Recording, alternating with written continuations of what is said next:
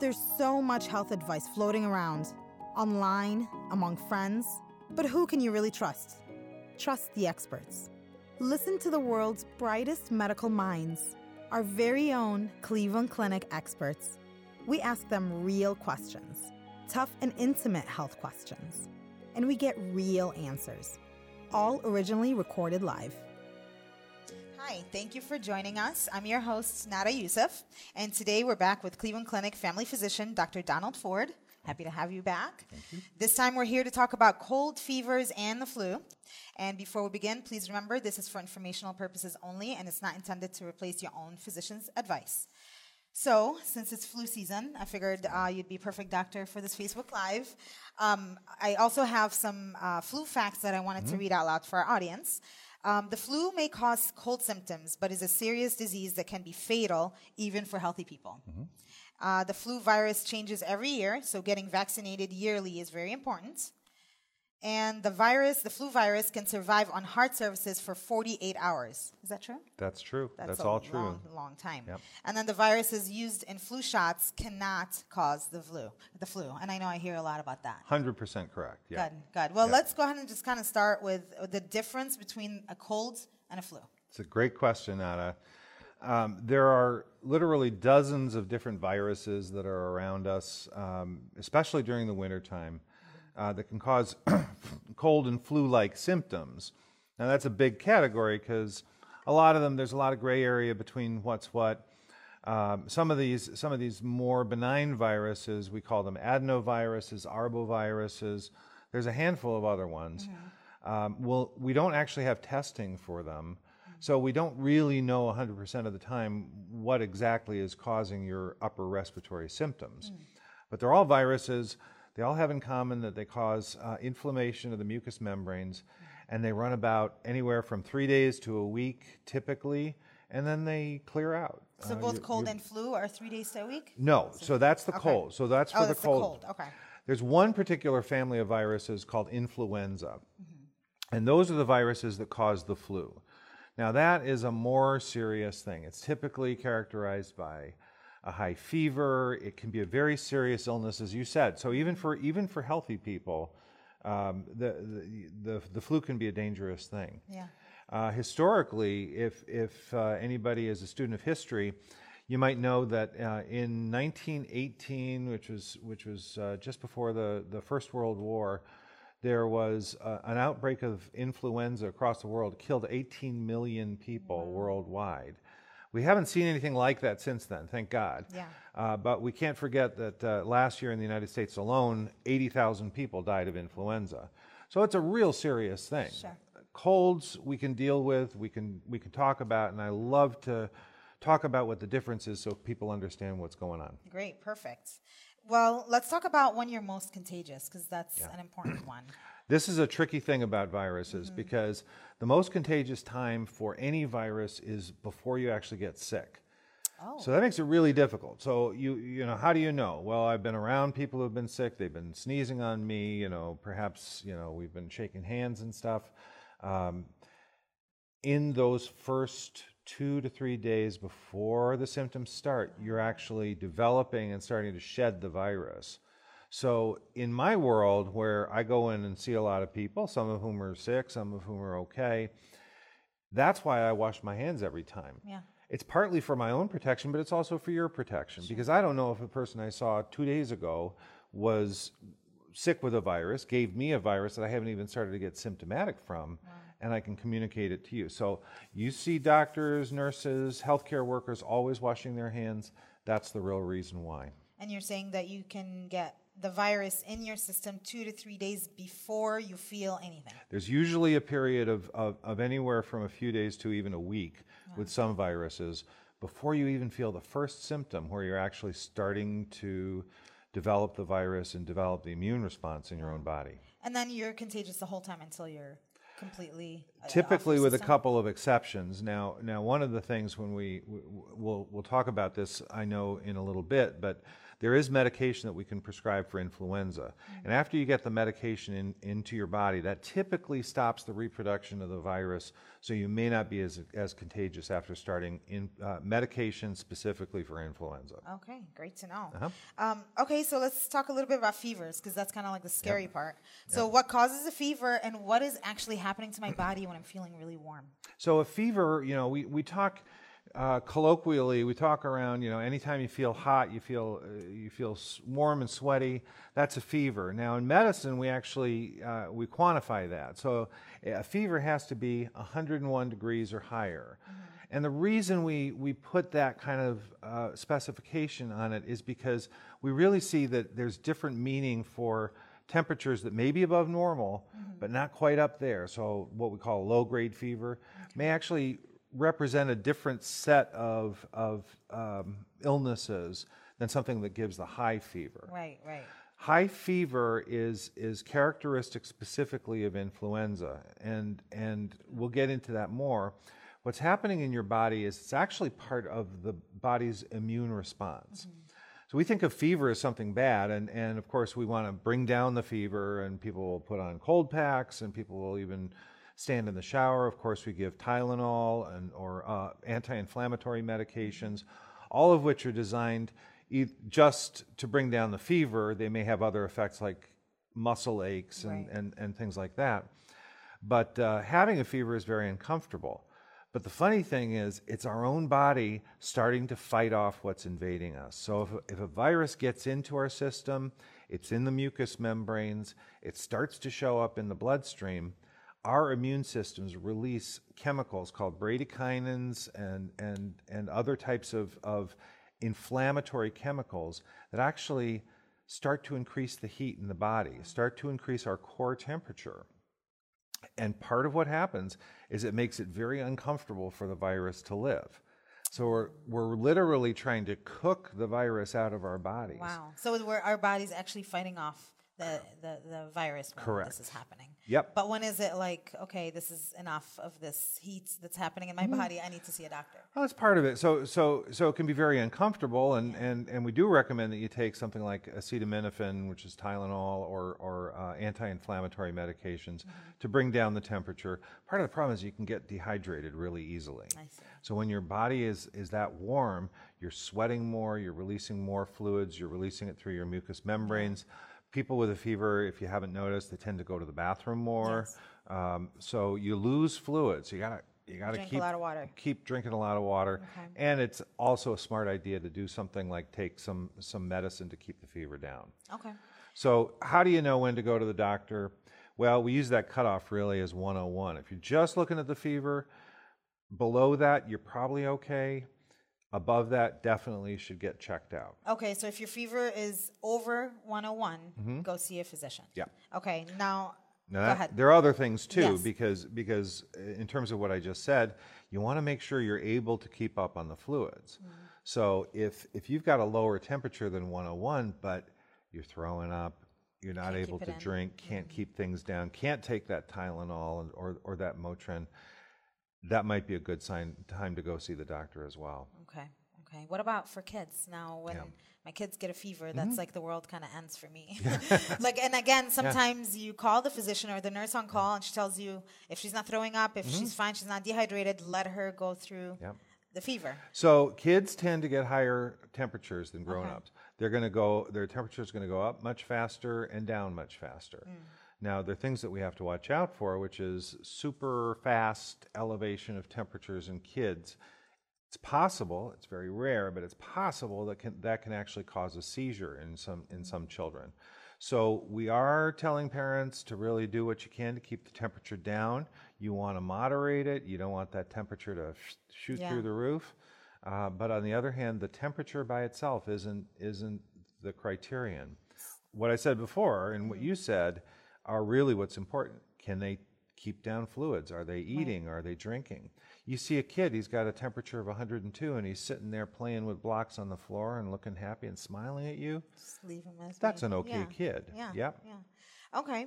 And if they can't keep it down and they're having issues, is now is 101 still the magic number for kids as well? It's it's a cutoff. So uh, you know, I'm I'm actually hesitant to say Okay. that's the magic number Yeah. because again, really what it has to do with is much more of what I described about overall behavior Sure. and, and and energy level, attentiveness, responsiveness, that sort of thing. Okay. So, but that's you know when you when you talk about what we call a fever, that's what doctors call a fever. Right, right, right. Okay, great. Now, I want to kind of um, give you symptoms that people get confused Want to give me symptoms? I'm going to give you those Oh, symptoms. right, Okay. I thought this was a I'll read place. off these All right. symptoms to you, and then you tell me if it's a cold or flu because I think a lot of people get confused. Very good. And then you can tell me how it feels for a cold or for a flu. So let's start with the fever. Okay. Is it a cold or a flu? Okay. Can't tell. Now, Can't tell. Can't tell. Uh, but Mm-hmm. uh, when I defined a fever as being over 101, that is much more typically seen with influenza. So that Okay. that really should be in the flu. But Okay. but but when we talk about these low grade fevers and stuff, you can get that with any virus. We can, you can get that with just a cold. You can get a fever. Mm-hmm. Yeah. I always thought if you had a fever, it's definitely the flu. Yeah. There are other things that you can that can cause fever as well, Mm-hmm. mononucleosis and and uh, ear infections, um, strep throat, that sort of thing. That's Right. sort of out of the, the the stuff that we're talking about here today. Mm-hmm. But it's so it w- I would never say it's just the flu. But if you're going to compare those two, more likely the flu, more less likely a, a cold. Okay, Yeah. great. How about headaches? Characteristic of influenza, very common, and can occur with colds as well. Okay. How about uh, general aches and pains? That can occur with both. It's often related to the fever, so you'll see those Yeah. going hand in hand. Worse with the fe- with the flu, but still possible to be present with the cold. Would you say that's the same thing with fatigue and weakness? I would say so. Yeah. Okay. Yep. Um, how about like stuffy nose, sneezing, sore throat? Now that's that's a good one. Okay, so stuffy nose, the nasal congestion is almost always the cold, not the flu. So the flu doesn't cause you to be congested, and that's something we can hear talking to patients on the phone. They're coming in, and you say, "I think I've got the flu. I'm sneezing. I've got a runny nose." I can tell just right there. It's probably not the flu. Very Now I can't tell you exactly what it is, but Yeah. I, but I can tell you it's it, it's unlikely to be influenza. Okay. How about any chest discomfort or coughing? coughing is is entirely characteristic of the in, of uh, of influenza, but it can occur with colds as well. Okay. Now, as an interesting thing, because we didn't really talk about this, but with the sore throats, Yeah. one of the things that we listen for as we're talking to people about their their uh, symptoms, if you have a sore throat and a cough, probably not strep. Okay. Sore Oh. throat without a cough, very likely could be strep. Very likely could be strep if you have a sore throat and not a cough. Yeah, but you still have to get come in and get a test, get oh, a swab. Very Yeah. interesting. Okay. Okay, good to know. Um, Now, how about like other complications, especially with kids, Mm-hmm. um, that can cause a fever? I know you talked a little bit about that. Like, can we talk about um, RSV, what that is, and Sure. the complications? Yeah, I'm not sure if I can say it, but I'll Yeah, try. that's why I gave it to you.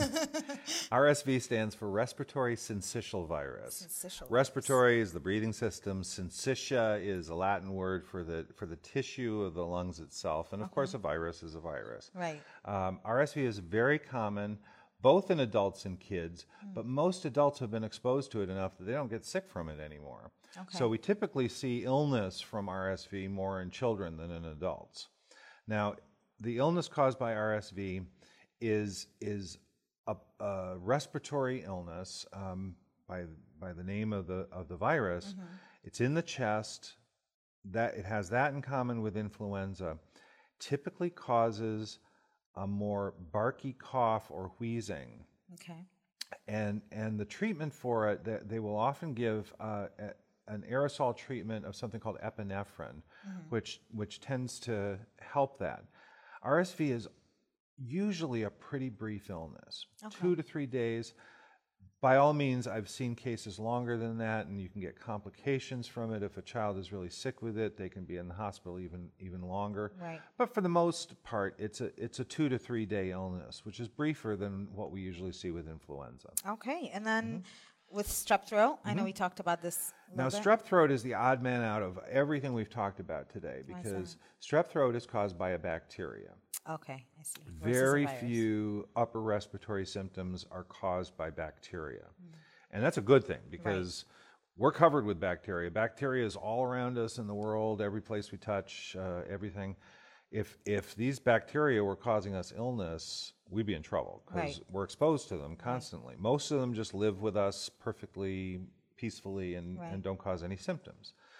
Strep is a family of, of bacteria, and one member of that family, group A strep, is the one that causes strep throat. I see. And it does go from person to person, which is actually fairly unusual for this, um, for, for bacteria that cause illness. Um, So we do have to watch out for it. I already told you a couple of the things that we, we look for. So uh, almost always characterized by sore throat and almost never by cough. Interesting. Now, it can cause a, uh, cause a fever, doesn't cause the stuffy nose. So, a few things in there are, are enough to um, help us start to distinguish. But we really do encourage folks to go in and get a, a, a, a rapid strep test. We can do it right in the office. That's the only um, way you can find out if it's strep is if you go to the doctor's office and get is the, the swab. test, yeah. Right. Okay.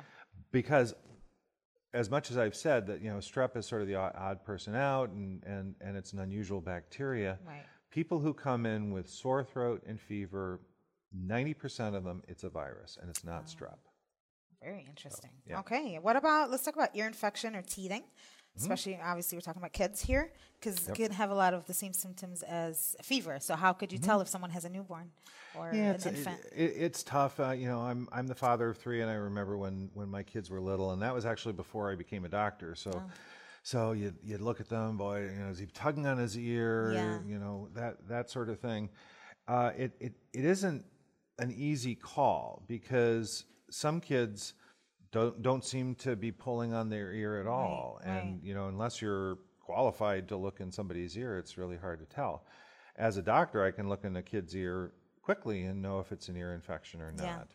not. Um, so, you know, we usually look at the overall comfort level of the child. Same things I talked about before. Are they eating? Are they drinking? Okay. And a very important thing with ear infections that's a relatively new discovery. We've historically we've always treated them with antibiotics. Kids will get over ear infections without antibiotics if you let them most of the time. Yeah. And you know, I'm giving a lot of qualifications in there because there are all sorts of reasons why, you know, maybe maybe the kid is is really not looking well, and you really want to do something to help them, um, or or maybe there are other people in the house that you want to protect. There are all sorts of reasons why you would go ahead and treat, but we always want to give the parents the option. If you're if you're comfortable with this, Yeah. we can just watch this young person. How and, and long see is an ear infection usually? three to five days. Three to five a lot of the times. Now that's so that's one of the things we'll do. We'll say watch him for three to five days, and if he does okay, maybe we don't need anything. Okay. If he's still sick after a week, maybe you know call me or Yeah. a lot of times I'll just give people a prescription and print it out, not sent electronically. Until needed. yeah. So Okay. hold on to that and see if you need it. Very good. Yep. Okay, so besides kids, they're still building their immune Mm-hmm. system. Who else is at high risk for developing any kind of flu complications? So from the flu, the people that we worry about the most are the young and the old. So Mm-hmm. Okay. people over 65 and, and, and children, young young children. Um, people over 65 are more vulnerable to disease. I don't want to say it's because they're lacking the immune system. It's really just it, it's an effect of aging that you're Yeah. just more vulnerable. Right. So, uh, as an older person gets secretions in their chest, they may be may have a harder time clearing them. Um, they're just you know they have less body fat, so so less storage Right. of of nutrients and so forth. So they can get dehydrated more easily. Right. Um, so those are those are part of the the things that we see in the elderly, um, and also just somebody with a lot of chronic illnesses, perhaps somebody with heart disease or lung disease. They're just going to be more vulnerable. Sure, sure. So um, you know, again, it's not not to not to try to scare people at all, but uh, you know, we did see we did see a lot of deaths in the United States last year from the influenza, and most of them were the very young and the very old. I see. Yeah, Mm-hmm. because it sounds like we, we take the you know the flu shot. You wouldn't think that that many people are still dying from this Yeah, disease. yeah, yeah, yeah. So let's talk about prevention and treatments. Um, how do you treat the cold versus the flu? Yeah. Well, the, the, the treatment for a cold is entirely supportive, and, and what that means, another way of saying that is symptomatic treatment. Yeah. treatment. So you just try to give people suggestions for things that they can do to help the symptoms because it's going to run its course. Right. It doesn't matter what you do. If you've got the cold, if you've got an adenovirus or one of the other viruses that cause colds, we don't have any medicine that can that can make it go away. We The cold. So we're just we're just treating the cold, the cough or sore Yeah. throat or something like that. So cough medicine is is is uh, perfectly legitimate to give. There's a lot of good ones that are over the counter. Yeah. Um, there are ones that can be, can be given by prescription. You know, I have a couple of things that are not narcotics. The narcotics, I typically, I, you know, I'm a little cautious with that. We know everything in the world is that, that you know the dangers of of narcotic medication. So I do try to stay away from that wherever possible. Right. But sometimes if somebody really can't sleep, sleep is very helpful to get over an illness. Right. So I don't, you know, I, I'm not going to uh, not prescribe something if it, if if, it's, going to gonna help, them sleep. Sure, sure. Con- decongestants Yeah. are another thing for uh, for for treatment. And here's the one that I'm I am a huge fan of saline spray. okay. Um, because you can get that for just a few bucks, or you can even whip it up in your own kitchen with just a little salt water and uh, salt, salt and water mixed up and put it in a little spray bottle. That's what our bodies crave hydration. We're trying to get something to wash all the mucus out, hydrate the tissues, shrink them up, and start to restore the balance in our, in our mucous membranes. Well, what is the home remedy again? That's that's salt and water. I say, you know, the proportions are about a, a drinking glass full of warm water and a teaspoon of salt. Okay. Mix that up together. You can pour some into a little spray bottle, like, you know, Yeah. the medicated nasal sprays are in, Sure. which you can get in the drugstore. You can use an old one that you've emptied and cleaned out. And then just use that because you can spray it into your, into your nostrils m- 10 times a day if you it's not harmful in any not way. harmful, There's no yeah. Oh, that's excellent. Yep. That's very, and it'll make you think you're at the ocean, right? That's good. Yeah. Is it gonna burn? it might.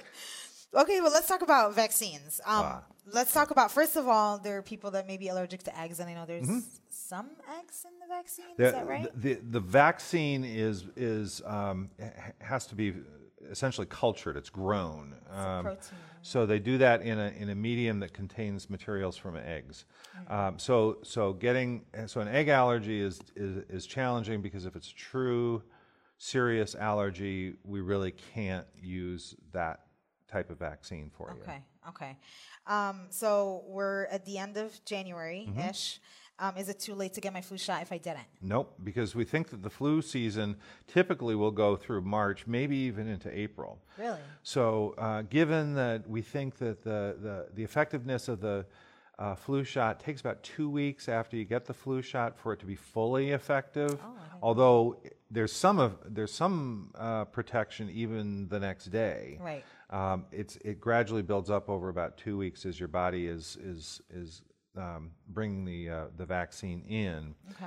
Uh, so, given that we've got at least two and a half, three months left of the flu season, by all means, still How get it. about pregnant women?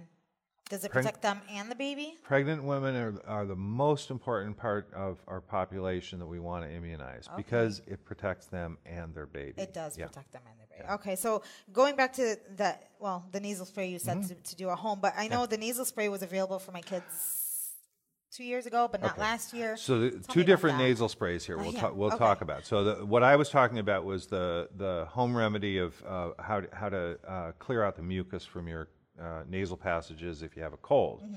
The nasal spray vaccine Mm-hmm. has been on the market for a number of years. Um, anybody who's ever tried to give a, a, a vaccine to a kid will know kids will much rather take a spray up their, their nostrils than get a shot in their arm. Right. Uh, so it's been a real benefit to, to getting a lot of kids immunized. Now the problem is there have been some times when uh, the the message has been don't use the nasal spray this year, Right. Right. and it's not because the nasal spray is bad. It's not because there was a recall.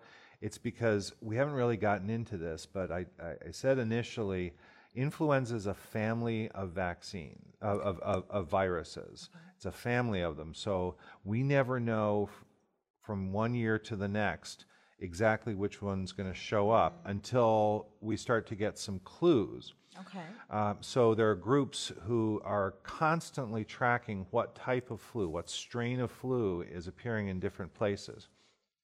We will typically get strains that have already started to appear in parts of the Orient and parts in parts of Asia.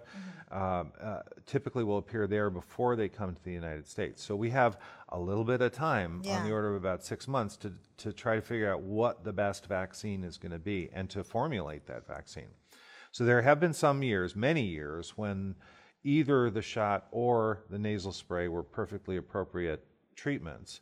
But there have been some years, and I believe last year was one of them, when they said, you know, this year that nasal spray is not going to be effective against this year's flu. Depending on the strain. Yep, the depending on the strain. Very Yep. interesting. Yep. Did not know that.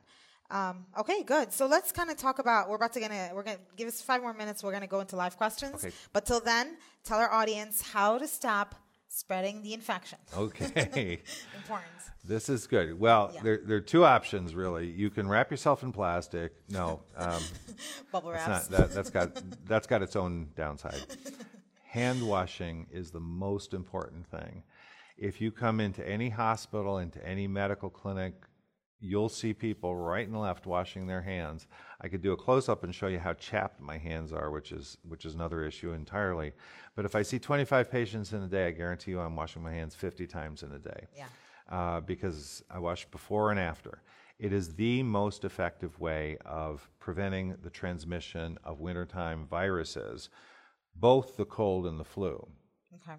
Now, influenza can also transfer through the air, so you may see people who have the flu wearing masks. You may see people in the hospital Yeah. wearing masks because that's a that is a courtesy because you're you're also helping that from spreading as well. Right. And just like I tell my kids, use your elbow when you're sneezing. Mm-hmm. You, use your elbow when you your hands. sneeze. Avoid crowds if you Yep. can. Yep. Okay. And, and surfaces too. Remember, you Oh, yeah, said at the start, hours. 48 hours on surfaces.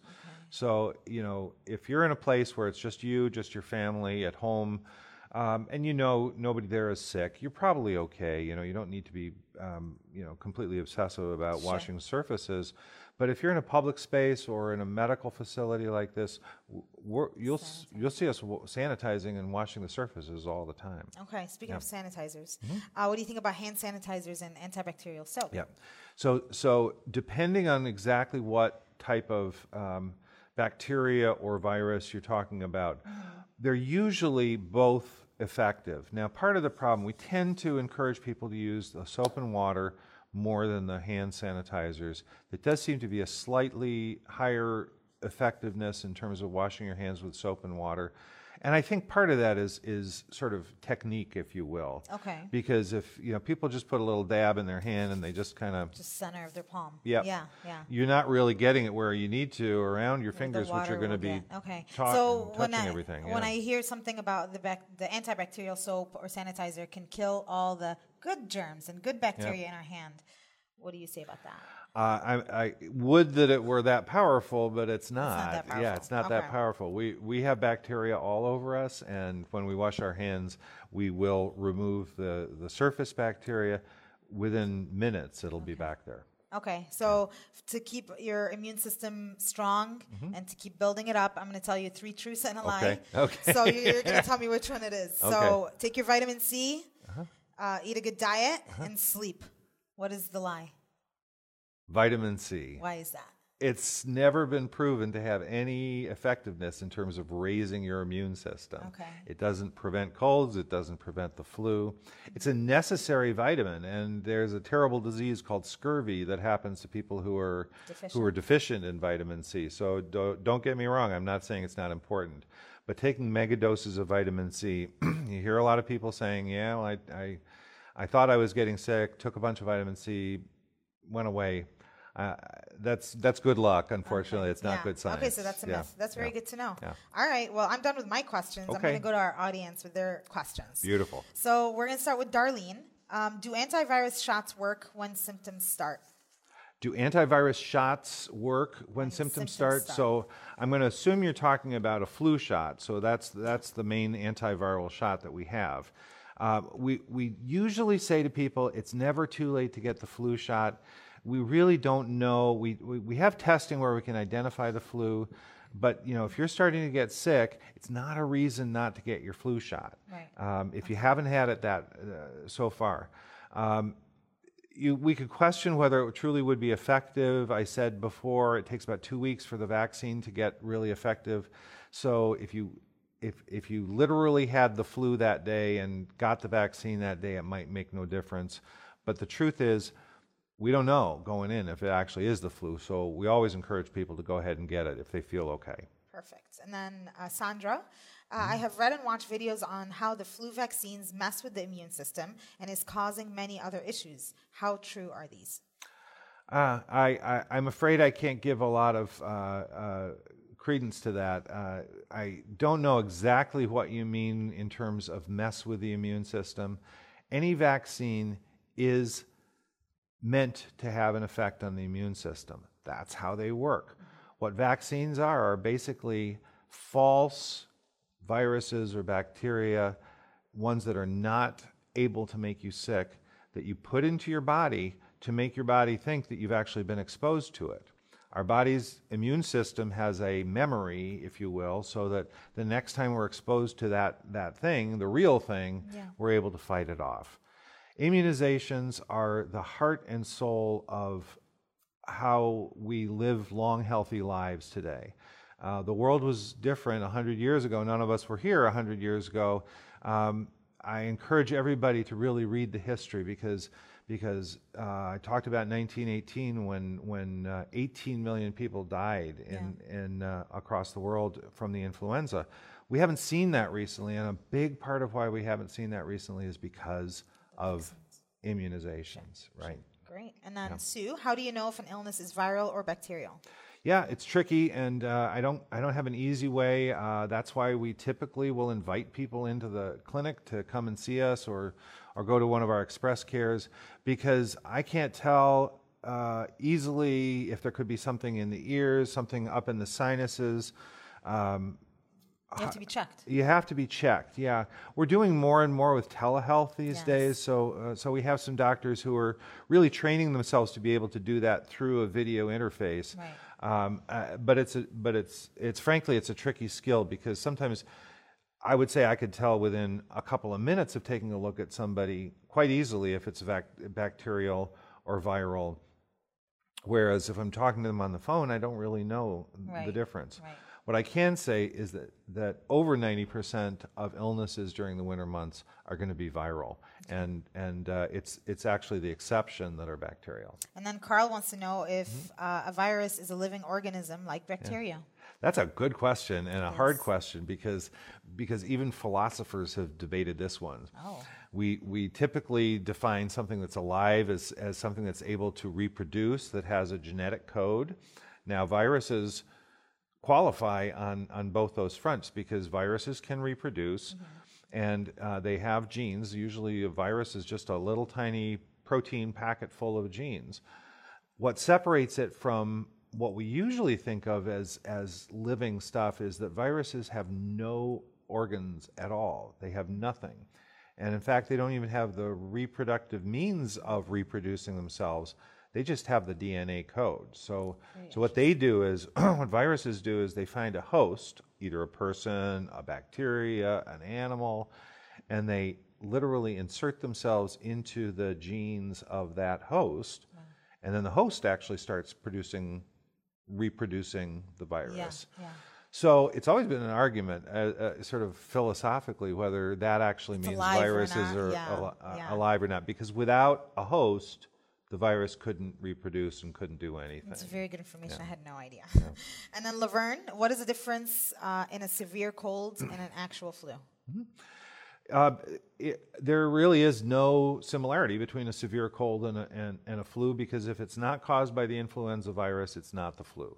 Now, we use these terms a lot, you know, um, cold or flu, cold, flu-like illness, that sort of thing, because without testing, we can't tell you right. 100% sure whether it is or it isn't.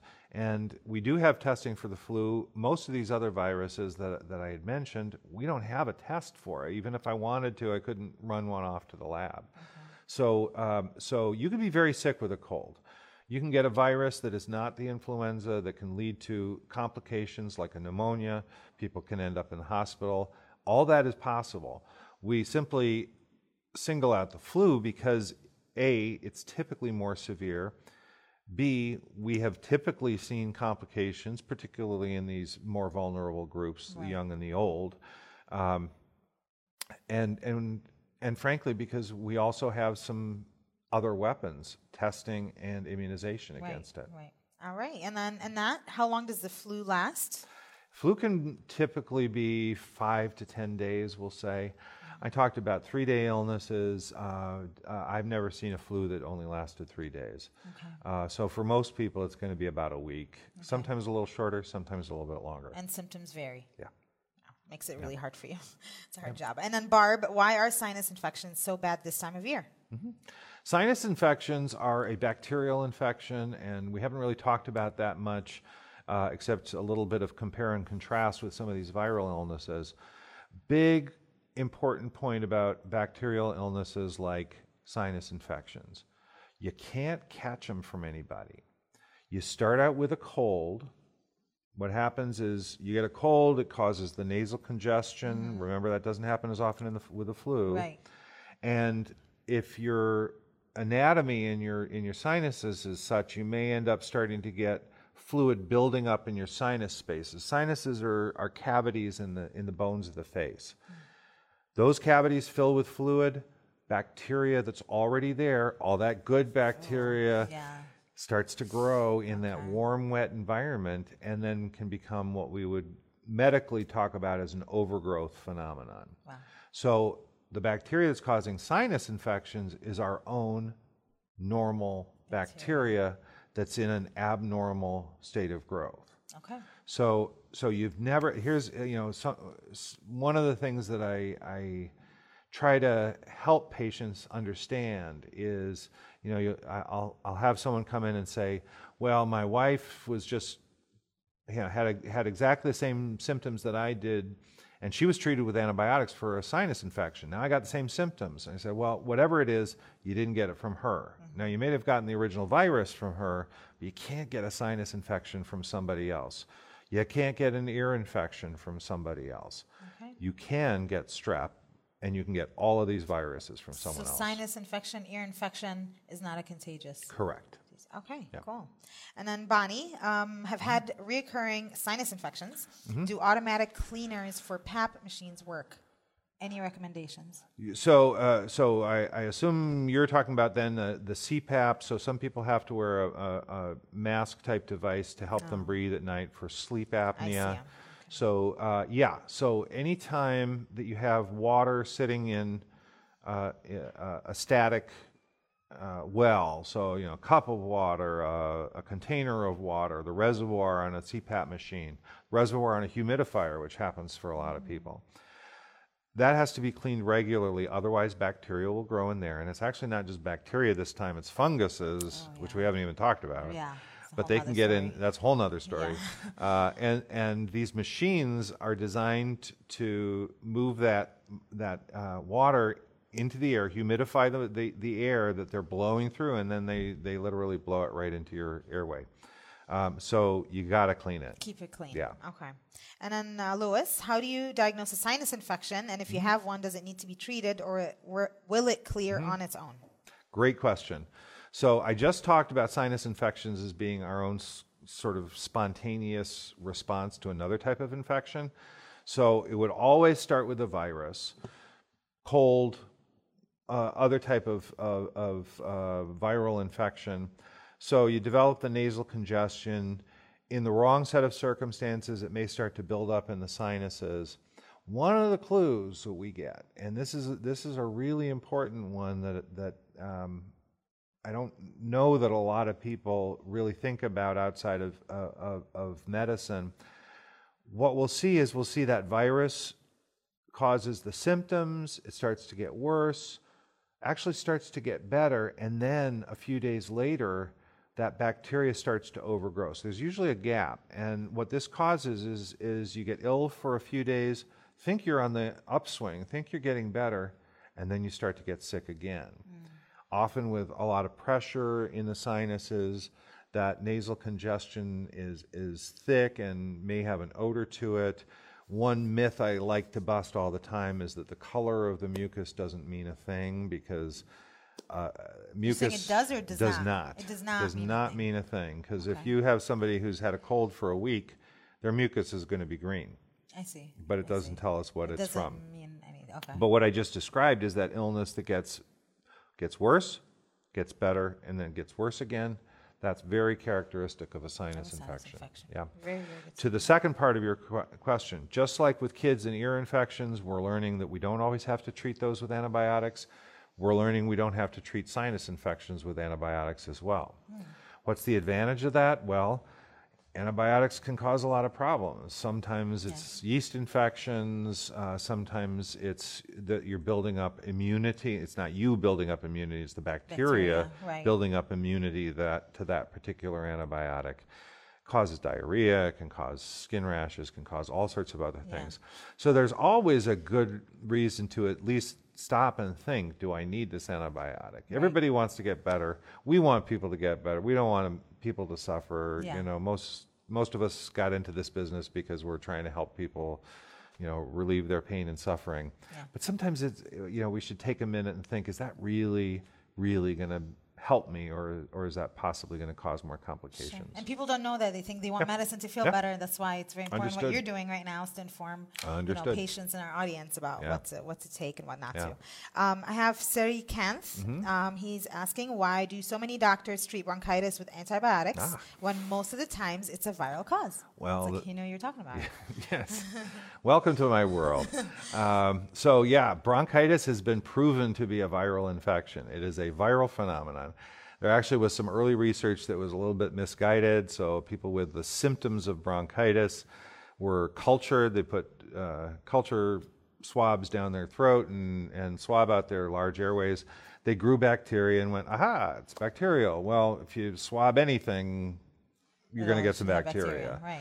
So, so really, it was a it was, it was a misguided um, effort in medicine. Um, bronchitis, uh, the itis in in in uh, in Latin means inflammation, and then usually in medical terms, it's preceded by the na- part of the anatomy. So the bronchi, which are the large airways, not the little tiny microscopic airways that are in the lungs, but the big tubes that lead from the lungs to uh, the, the trachea, to the, the largest airway. That's all called the bronchial tree.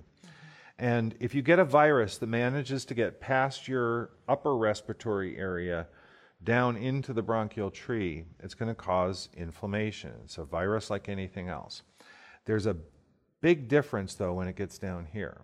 And it's not that it's all of a sudden decides to become bacterial, because it can't. A virus can't transform into a bacteria.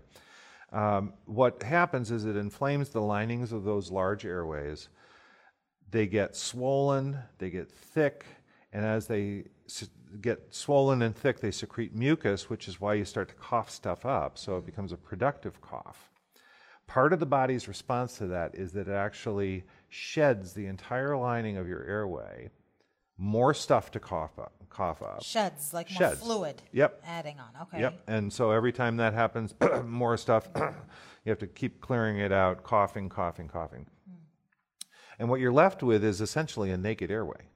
Um, you, it's, it's got its outer layer of cells have all been shed off. So it's very sensitive to cold. You see a lot of people, they've had bronchitis and they, they can't go out in the cold without, you know, a reactive cough. Um, and, and it can take weeks to get better from. So I tell people if they've got bronchitis, it's going to last four to six weeks at a minimum. Wow. And Contagious? don't worry. Well, it's contagious like any virus Right. at the early parts. Okay. Probably most before you even get sick. Right. But after a week or two weeks, not at all. And people are very disturbed. They think that, that understandably so, that they, they think they've got this persistent cough. It's got to be something terrible. Yeah. But if you know going in, this is bronchitis, you're not going to feel well and you're going to be coughing for four to six weeks. Sometimes it just helps, and, and, and people can say, okay, I just got to take my time and get Yeah. better. Yeah. Good. Yeah. Uh, Stella is saying that she had bronchitis in November and then got it Mm-hmm. again three weeks ago. Uh, the x ray showed my lungs were inflated. Never heard that before. What is inflated lung? Well, that description, uh, as I understand it, has nothing to do with bronchitis. So uh, I, uh, I don't know anything about your medical conditions, and I don't want to make any any assumptions. But that description of an inflated lung, which w- the term would be actually hyperinflated, um, is a is a sign that we see often with COPD or asthma. So people who have um, w- both of those are called obstructive airway disease. They lead to taking deeper breaths than usual all the time, and that you can breathe in more easily than you can breathe out, which is why both of those cause wheezing. That's the result of, of easy in, hard, Hard out. out, okay. And and so what you see on an X-ray picture is that the the the lungs have a typical shape with a with a round diaphragm, and what we'll see is that chest is slightly expanded, that diaphragm is flattened, and we describe that as hyperinflated. So I think that's what they're talking about, and, I, and I'm f- afraid I can't answer any more specifically than that. Okay, and then Mm-hmm. um, we got Mary. Any suggestions for natural remedies for cold and flu? Well, the one I, I always go back to is the one I talked about, which is the nasal saline spray. A little bit of salt water goes a long way. Yeah. I say salt water because pure water, tap water, um, it's, it's actually going to tend to draw out the salt from, from the tissues. There's nothing wrong with it. It's not harmful. It's not bad to use plain water, but it doesn't do as much to allow the water to pull into the tissues. Okay. So chlorinated tap water can be a little drying if you expose it right to your ma- nasal membranes. The salt water tends to make it a little easier, uh, on, uh, feel feel better, and actually be more effective. So that's my number one natural remedy. Uh, there's really not been research that has supported. We already talked about vitamin C, um, other types of natural products, uh, fla- flour products, and so forth. There's nothing wrong with um, things that make you feel better, like menthol. We, a lot of products for colds are mentholated. The old Vicks Vapor Rub or other things, nasal inhalers now, aromatherapy. If they make you feel better, there's nothing wrong with them, and they're not really harmful. Okay. Uh, they're just not going to cure anything. Okay, so my mom used to make me take a spoonful of raw honey, Okay. and then take like a shot of squeezed fresh lemon after. Okay. Does that work? Yeah, I, I mean, again, so the honey is soothing. So, Yeah, so you know, if, yeah, if you're if, if you have a sore or raw throat, it's going to be soothing. Lemon, you know, it cuts through. It's acidic, so it cuts through some of the mucus. Yeah.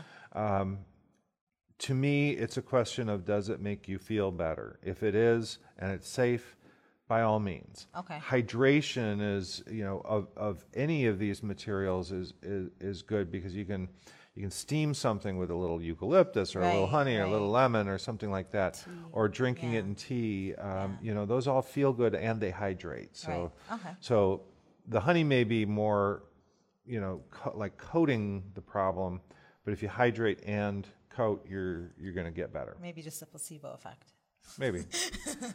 but who's complaining? right, not Right, me. right. Um, Carl, why do we take medication to bring down a fever when the fever is our body's method of Yeah. defense? Yeah, so I tried to get into that before. It's a little hard to understand. The the biggest risk of a of a fever, especially if it goes very high, is dehydration. Um, so your body is literally hotter than it is, and it's going to burn off, or it's going to going to um, evaporate more fluid uh, more rapidly. There is a, a little bit of a risk for kids if that temperature goes up very fast, that, that could lead to what's called a febrile seizure. So we always try to mitigate it. Um, most of the time, we're not trying to eradicate the fever because it is part of our immune system. We're trying to get yourself more comfortable so that you're not losing as much fluid and can sleep and rest and, and, and therefore get better faster. Okay, and then Joanne wants to know if strep is unusual in adults. Yeah, we see it less in, in adults We than we do. do in kids. Okay. Um, and and I, I'm afraid I'm not 100% clear on the reason for that. It doesn't seem to be an accumulated uh, immunity like we see in some other things. So, so you know, there, there certainly are many uh, illnesses that we see more commonly in children than in adults. RSV, I gave as an example of one Right. um, that seems to be, yeah, you've just been exposed to it enough. Uh, I think, frankly, it has to do with the fact that adults don't stick their fingers in their mouth quite as much as kids do. Right, right. Dirt doesn't go. Okay, and then Misty, is hand sanitizer as effective as washing hands? Yeah, we'll Say no. We'll say washing the hands gets that one uh, Okay. by, by an edge, um, and and uh, it probably isn't actually about what's in the cleansing material, the soap versus the the the um, the gel, but how effectively you're actually getting every surface um, as as you're washing your hands. Great. So, Well, okay. we're out of time. We're all set. Is there anything Well, else you want to add? by. I know. No, no. Uh, just get your flu shot because wash uh, your hands. And and wash your hands. Um, uh, you know, we we want to keep each other safe and comfortable this winter season. Well, it's been a pleasure. And if you do want to make an appointment um, and talk to Dr. Ford, you can call 866-320-4573 or you can go to www.clevelandclinic.org slash medicine institute and make sure to check out all of our other interviews for practical health advice from Cleveland Clinic experts on our Health Essentials podcast at www.clevelandclinic.org slash HE podcast. And of course, for more health tips and information, keep following us on Facebook, Twitter, Instagram, and Snapchat at Cleveland Clinic, just one word. Thank you. We'll see you again next time. This concludes this Cleveland Clinic Health Essentials podcast. Thank you for listening. Join us again soon.